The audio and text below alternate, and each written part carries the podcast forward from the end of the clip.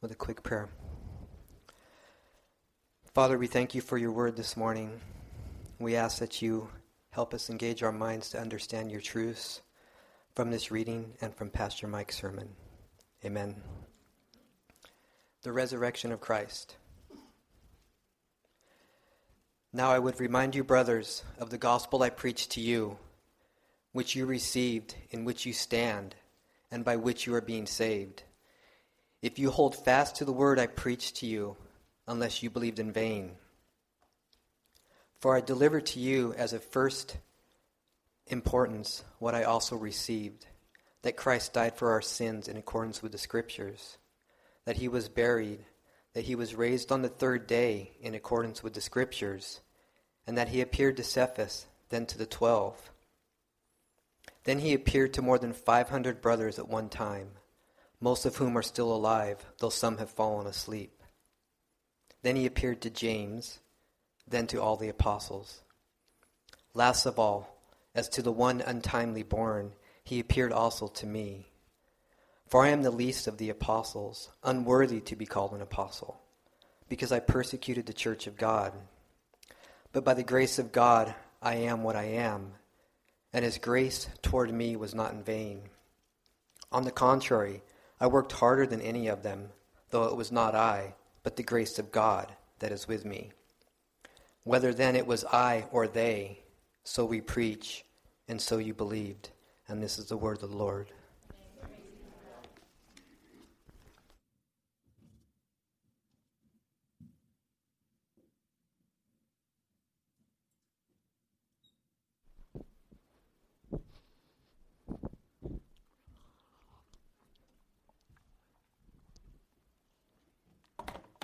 Got my hands full here today.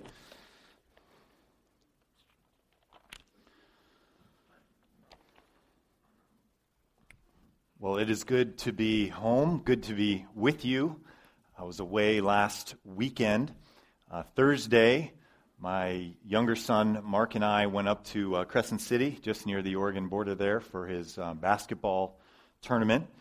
I have a picture of these uh, boys here, if this is coming up. Yeah, so we were right near the Oregon border. What do a bunch of uh, junior high boys do in a storm in the freezing cold ocean? They go in the water, uh, right? So this was uh, just uh, last weekend. And then on our way back from Crescent City on this tournament, this basketball tournament, the team dropped us off uh, near Mount Shasta, where my older son had a ski race. And so, uh, really sweet times uh, this last weekend, but it is uh, good to be with you today and worshiping the Lord and having Matthew with us. Um, it's, it's, it's always good to be home in your home church. I heard that from someone already this morning that's been gone for a few weeks. Well, we have been journeying through the book of First Corinthians.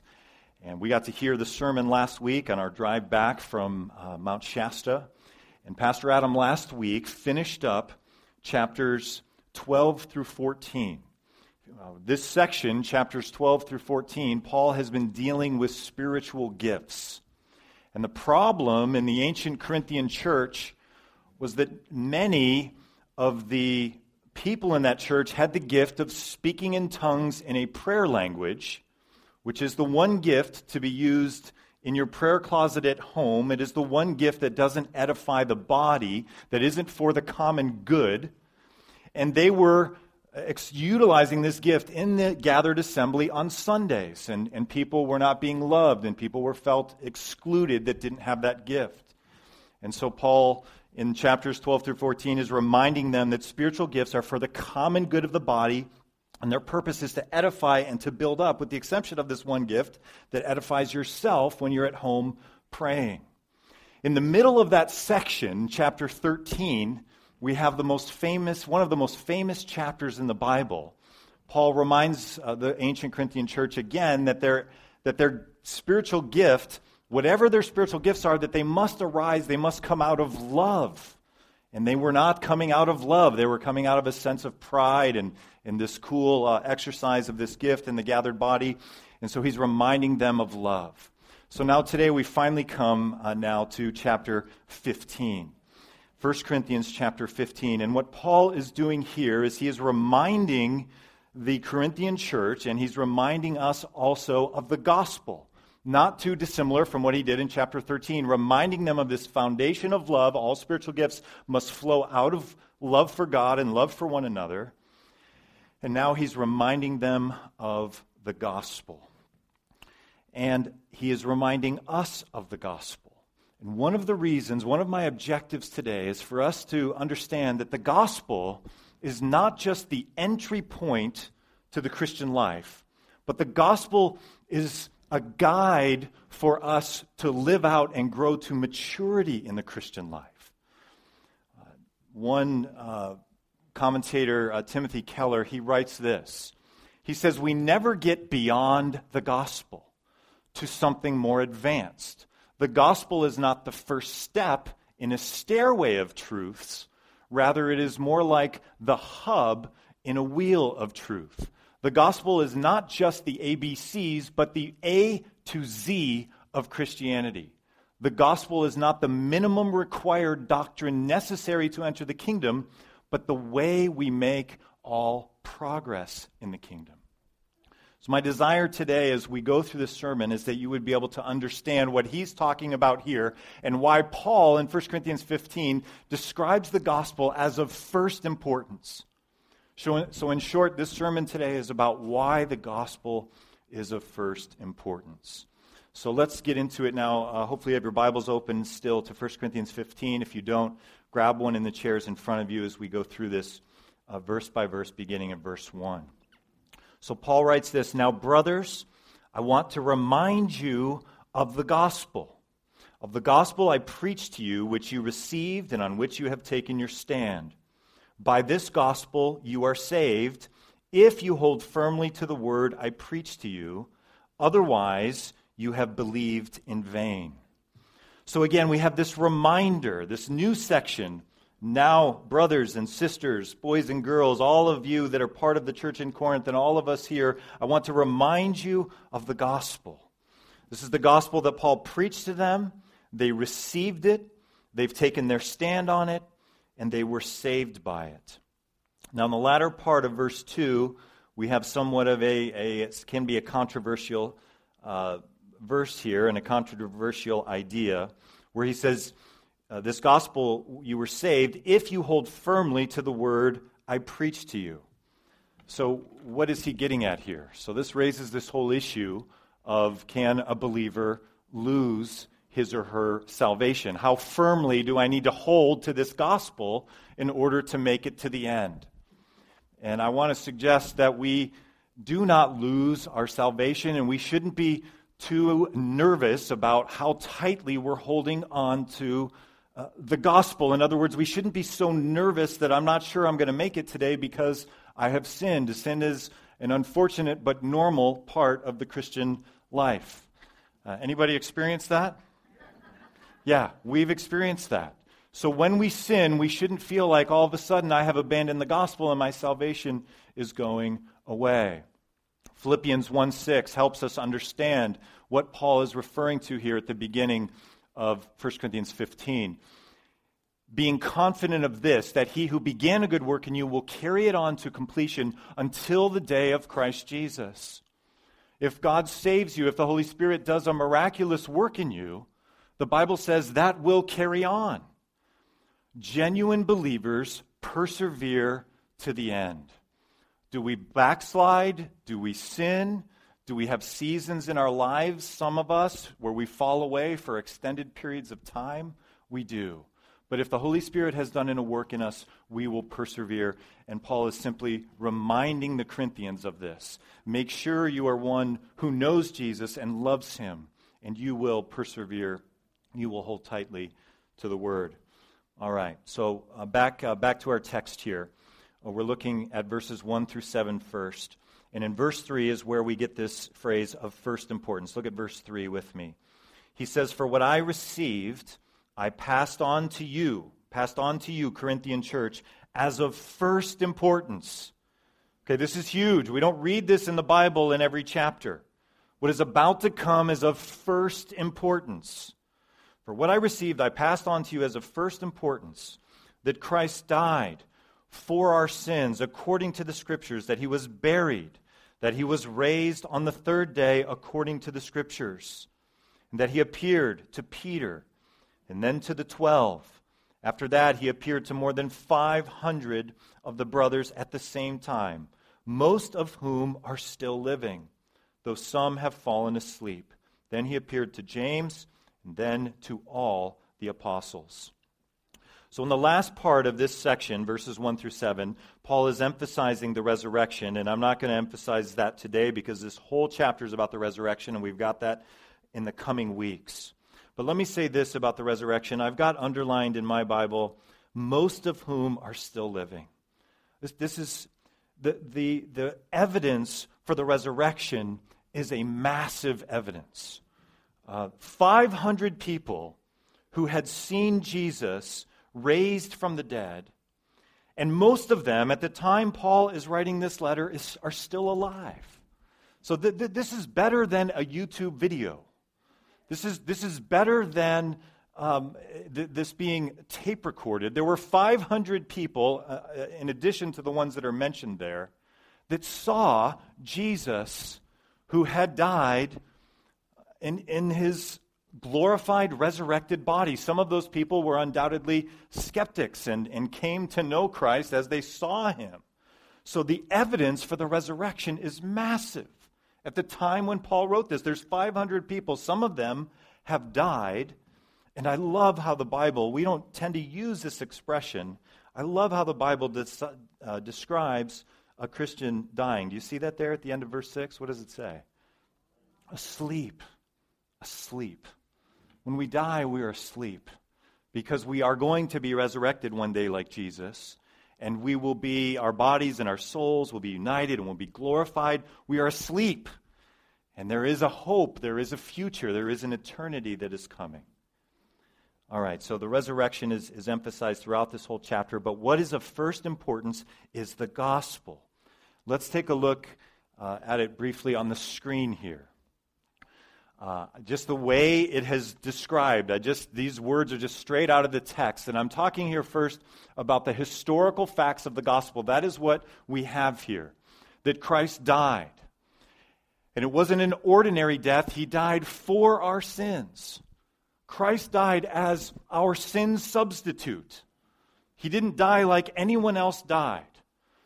He died, he who knew no sin, became sin on our behalf. He died for our sins. The punishment that you and I deserved was put upon him. He died for our sins according to the scriptures. This is referring to all sorts of Old Testament scriptures Isaiah 53, the most famous, the suffering servant. He died for our sins according to the Old Testament scriptures, which predicted his death. And he was buried, and he was raised, and he appeared. This is the gospel. Right here. You don't need a, a tract, although that can be helpful. You don't need an article. If you, uh, some kind of book or article or something like that, if you want to share the gospel with someone, you can turn to many places in the Bible, but one of them is to 1 Corinthians chapter 15. Here are the historical facts of the gospel. Now, what I want to do in this sermon, going back to the quote from uh, Tim Keller earlier, is I want us to understand today that the gospel is multidimensional. That there are facts of the gospel, and that when we repent and believe the gospel, we are saved. But then there are also gospel themes. This is the other dimension of the gospel we're going to be looking at the remainder of the sermon. There are also gospel themes. And, it, and these themes are what we to, are to align our life to. The gospel is not just the entry point to faith in Jesus and to life as God intended. It is that, but it is much more than that. The gospel is of first importance for a variety of reasons. The first one we're all familiar with it redeems the lost. When we repent and believe, we are saved, and we begin our journey as God intended as one of his children. The gospel is of first importance because it redeems the lost. But now I want to move into the second dimension of the gospel and how the gospel is for everyday life. And the gospel is a, is a line, is a paradigm, is a blueprint for us to live out. This, I think, we have a way to go in understanding, at least I do. Maybe some of you are further along than myself. So let's come back to the text here and look at verses 8 through 11. So Paul gets personal now. He's reminding the Corinthian church and he's reminding us of what is of first importance, the gospel, and now he gets personal uh, beginning in verse 8. And he's describing the resurrection appearance of Jesus, and he says in verse 8, And last of all, he appeared to me also as to one abnormally born. What he is saying here, he's just mentioned the apostles, James and the apostles, and now he's saying, Jesus also appeared to me, but I was not born or called to be an apostle like the other apostles. Paul didn't live with Jesus. Uh, he didn't drop his nets and, and leave everything behind and come and follow him and live with him day and night. He, he didn't do that. And yet, Paul was an apostle. And so, this is what he's referring to his abnormal birth into apostleship. I wasn't like the 12. I'm kind of a unique apostle, the one who wrote the majority of the New Testament. He continues on. Look at verse 9. He says, For I am the least of the apostles, and do not even deserve to be called an apostle, because I persecuted the church of God. Paul was a, a Jew who persecuted Christians and hated Christianity. He, he remembers this as he writes this. This is very personal. Verse 10 But by the grace of God, I am what I am. I love that phrase. I don't have it underlined, but I need to underline that. You know, if we could all say this as Paul says it whatever I have attained, whatever gifts I have, whatever talents I have, whatever uh, whatever money I have, whatever I am that is of any worth, whatever I am that is of any worth, I am what I am by the grace of God. Don't you want to say that? But pride gets in the way, doesn't it, of us saying this sort of thing. Paul recognizes the centrality of the gospel to his life, and what he is, he is because of God's grace. But by the grace of God, I am what I am, and his grace to me was not without effect. It changed him radically. The gospel is designed to change us radically. He goes on, he says, No, I worked harder than all of them, all the, the 12, all the apostles. He's referring here to his missionary endeavors. And those of you familiar with the New Testament, you know how Paul was found himself shipwrecked and beaten and traveled. The guy couldn't stay put. He was a missionary of missionaries. As soon as he would go to a place and some people would come to know the Lord, they would appoint elders and he would move on to another place. He'd like, I've got to get out of this church and get a church started over there. So he's referring to how hard he worked compared to the other apostles in traveling the world as he knew it to spread the gospel. But he says, uh, but even as he describes his hard work, he says, uh, yet not I, but the grace of God that was with me. That's how he was able to do that. Paul is exalting grace. He's exalting the gospel in the Lord. Verse 11 Whether then it was I or they, this is what we preach, this gospel, and this is what you believed. So we see in verses 8 through 11, we see that the gospel has made Paul a humble man and that he is exalting grace. So, the second reason, and the first theme I'm going to talk about today, that the gospel is of first importance, is that it makes. Uh, it, it, it makes us humble and it makes us exalt Jesus when we understand the gospel rightly. Humility is what we see in verses 8 through 11. We see this at the heart of Jesus' work on the cross as well. Philippians 2 8. He humbled himself by becoming obedient to the point of death, even death on a cross. So Jesus humbled himself. The one who had no sin, who deserved no punishment, he humbled himself to the point of death and died on the cross for us. And so the gospel is of first importance because it redeems the lost. I think we understand that well. It also humbles the proud. It humbles the proud. This is what it's done with Paul. And this is what I'm praying it is doing with me, and I'm praying that it is doing with you. Christian maturity looks like humility. It looks like Jesus who is willing to suffer for others. You know, one of the um, people that I have seen humility in most clearly was a man named uh, Dean Koontz. Some of you may know the uh, famous author. Have you guys heard of it? He, not that guy. Okay, so so not him. Um, just just being clear here, I'm not dro- name dropping. I don't even really know what all uh, he wrote and so on. But in our previous congregation, uh, a pastor came to our church and just showed up. He moved into the community, and he had been uh, retired. He had been serving the Lord in a church like twice as long as I had been alive. And he comes in and ends up coming on our, our staff. And I remember thinking, what we're, I'm in the wrong spot here. You know, he should be the, the, the main guy here. But Dean didn't have that perspective. He, he, he understood that he was who he was because of the grace of God and didn't have this kind of worldly understanding that the person with the most experience needs to be uh, the, the main guy. He, he, was ju- he is just the most humble of men. So, where I'm going here is that the gospel is designed to uh, not only not only for, as the entry point to Christianity, but it is there are these various gospel themes or contours or lines that we are to live out day in and day out. Gospel themes. So to make this more clear, I want to jump over here to Galatians 2. Look at this on the screen with me. When Peter came to Antioch, I opposed him to his face, Paul says. I opposed him to fa- his face because he was clearly in the wrong. Before certain men came from James, he used to eat with Gentiles, but when they arrived, he began to draw back and separate himself from the Gentiles because he was afraid of those who belonged to the circumcision group.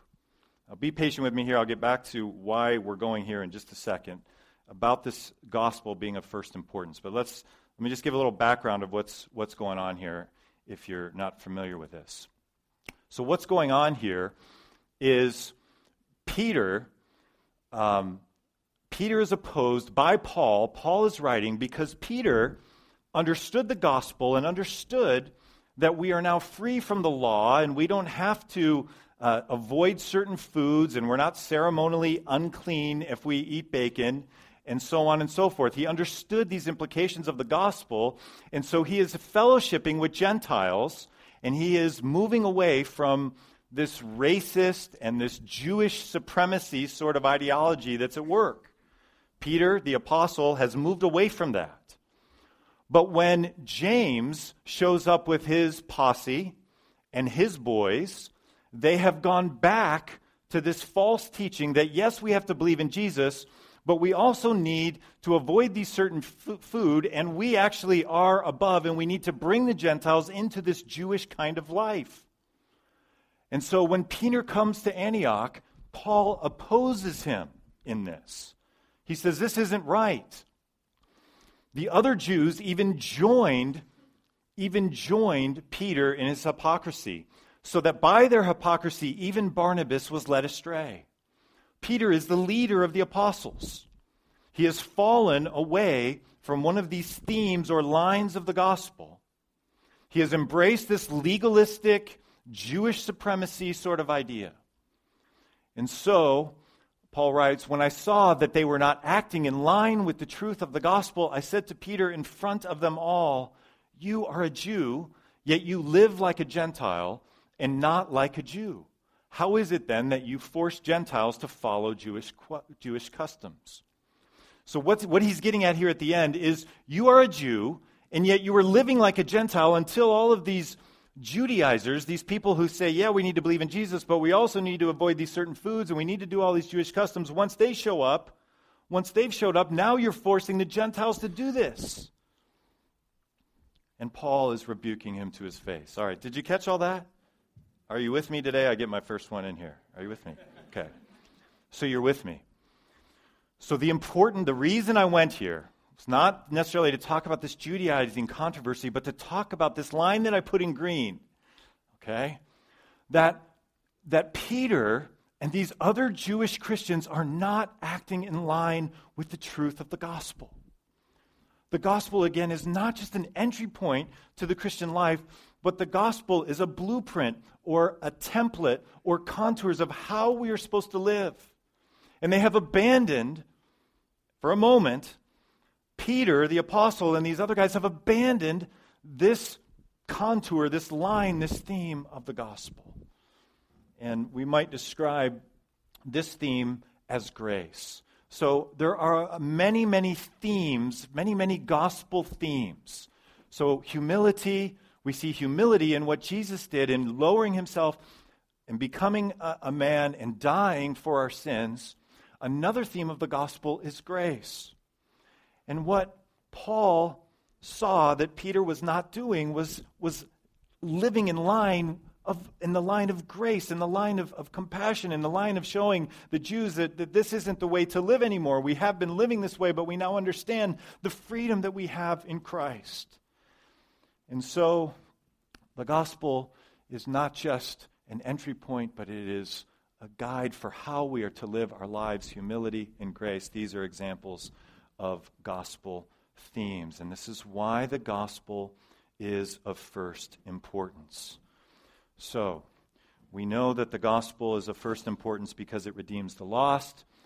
We know now also that it is of first importance because it humbles the proud. But now, jumping to Galatians 2 and trying to get us to understand that the gospel is more than an entry point, that's why I've gone to Galatians 2, is that the gospel reorients the sidetracked. We don't get sidetracked exactly the same way Peter got sidetracked. He got sidetracked falling back into Jewish customs and saying, Yeah, we believe in Jesus, but you also need to do this and this and this, and we're going to stay away from you. We're, gonna, we're superior to you until you come over here. The gospel reorients the sidetracked. So, you and I need to understand these various themes of the gospel. We need to be reminded of the gospel that's why this is of first importance. That's why Paul begins in 15:1. Now, brothers, I want to remind you of this gospel. Tim Keller again, he writes this uh, out of out of Galatians uh, 2:14. He says, "From this, Galatians 2:14, we see that the Christian life is a process of renewing every dimension of our life: spiritual, psychological, corporate, social, by thinking, hoping, and living out the lines or ramifications of the gospel. The gospel is to be applied to every area of thinking, feeling, relating, working, and behaving. The implications and applications of Galatians 2:14 or the implications and applications of living out gospel themes are vast. They are vast. I hope you can grab a hold of this today. I hope you are tracking with me today. I'm going to give you a, a concrete example here if you're struggling. I'm not sure exactly what he's getting at. Let me give you a couple other themes, gospel themes that are part of our everyday lives that we need to be reminding ourselves of. At the, uh, another central theme of the gospel is the theme of love. The, the Father loved us so much, loved the world, the cosmos so much that he sent his only Son to die for us. So, love. What does Christian maturity look like? One way to answer that question is Christian maturity looks like you and I, and Paul, and Peter, and the Corinthian church aligning their lives with these various themes of the gospel humility, grace, love, uh, repentance, uh, another one of them uh, that is, is so common and, and one that the Lord has prompted me to speak about today is, is the theme of redemptive suffering. Jesus suffered on the cross, not in a meaningless way, but to redeem the world. And God allows trials and suffering into the lives of a Christian in a sovereign way in order to redeem us along the road, not to redeem us from salvation, not to redeem us from hell, as it were, not to redeem us from wrath, but to redeem us, to make us, conform us more and more in, into the image of Jesus. So, redemptive suffering is one of the themes of the gospel that we need to be uh, in alignment with, that we need to be in line with. So, here's, let me try and give you an example of, of what this looks like. Uh, to be in line with the theme, the gospel theme of redemptive suffering. Um, I don't know if you've ever been around somebody, uh, I'm sure you probably have, uh, that is whooped. And this was a phrase uh, that we used in college when uh, two people fall in love and they are whooped. Like you go and spend time with them, and it's like you're not even there. Uh, you go out to uh, an evening with them, and you're not even sure why you went because they are so enamored with one another. And I'm going to tell you a story now. I've done this before. I'm doing it again here, kind of, you know, and you see movies and they say based on true events. So I'm telling you a story now, uh, kind of based on true events, a story I've made up. So I'll tell you uh, about this is all uh, tied in with redemptive suffering. 20 year old uh, college student, we'll call her Betty, who is whooped. And she uh, is dreaming. She sees her future. She loves this guy. She can see the, the children, the house, the white picket fence, the engagement is coming, and she is just totally, totally whooped and totally in love. But around the corner, what comes, what she's expecting to come, is engagement. But instead, what comes around the corner is one of this guy's friends saying, You're done. The relationship is over. And she got dumped. She's done. She's a believer. He's a believer. And she spirals down into this tremendous discouragement and depression. She goes from like being whooped and just these are the two of the happiest people we've ever known to just I I can't even eat. I can't get out of bed. She even got to the point where she's I'm not sure I can keep on going. She's suffering, but, but there's no world gospel theme being seen here. There's nothing redemptive in what is going on in her life. She's in a very, very desperate place. Now, there's a godly woman that sees what, it, what is going on here and sees that she is out of alignment with this gospel theme of redemptive suffering. This woman is familiar with what the Bible teaches. For example, in James, this isn't a fun passage, but it says, Consider it pure joy, my brothers, whenever you face trials of many kinds, because you know that the testing of your faith develops perseverance. And perseverance must finish its work so that you may be mature and complete, not lacking anything. So, this godly woman who sees uh, Betty, what she's going through, this suffering, and she's seeing that it's not redemptive. She, she knows it's going to be complicated for her to see what she needs to see. And so, at first, she doesn't go and rebuke her like Paul did with Peter, for example, who's also out of alignment with the gospel theme of, of grace. I mean, Peter was the apostle, and certain people you just walk up to their faces and you just rebuke them, right? Maybe not. You ever done that? I mean, there's some people you just need to just walk up to their face and just rebuke them. This is not one of those scenarios, the one that this 20 year old young woman is in. She needs someone to come alongside her and weep with her and love her. But over the course of time, she needs someone to show her that even this trial, Jesus wants to redeem and He is bigger than what has happened to you. And this woman is able to show her what looked like this tremendous relationship was actually idolatry. You were actually excessively attached to that guy in the place of Jesus. Your relationship wasn't under the lordship of Jesus, but Jesus was under the lordship of your relationship. The functional God that you had that you didn't even see was that man that you loved so much. And this more mature woman walks her along and, and helps her to see that this trial is there to see to, to show her how much she desperately needs Jesus and she needs to come in alignment with this is not something we welcome, this is a trial and I'm suffering, but Jesus wants me to persevere and to become more like him through this terrible situation. And so she gradually moves out of her depression and she moves out of her not wanting to eat food and she moves out of all of these things and she gets to a place of hope and of joy. And she got there because of a woman coming alongside of her and helping her see what it looks like to live out a multidimensional gospel. A gospel that sees that Jesus suffered to redeem the world. And guess what? We don't like this truth, but our suffering and trials that we encounter are part of his process to shape us into the men and women that he wants us to be.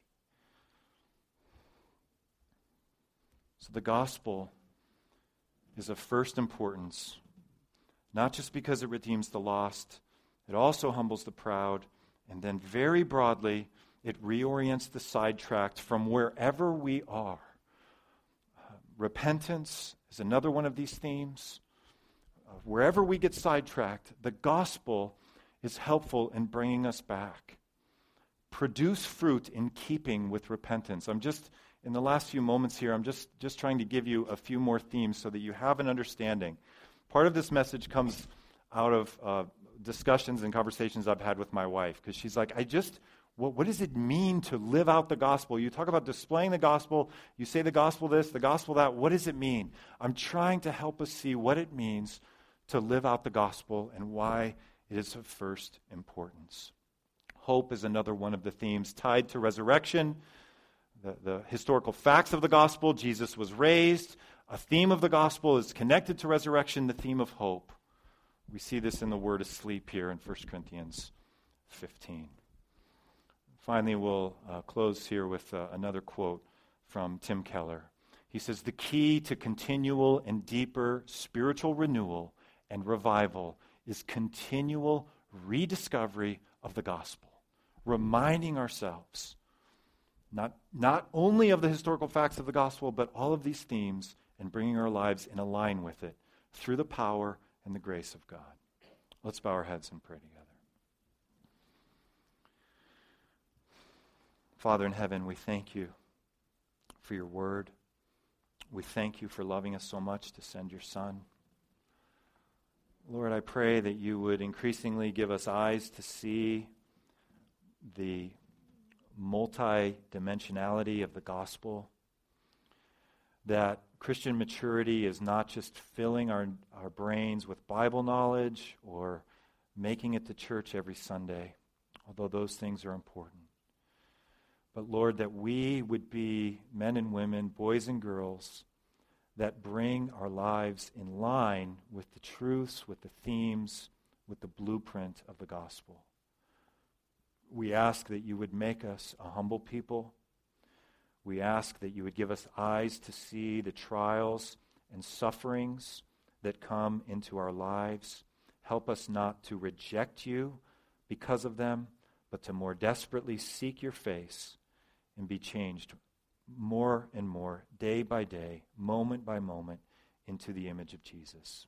We pray in his name. Amen.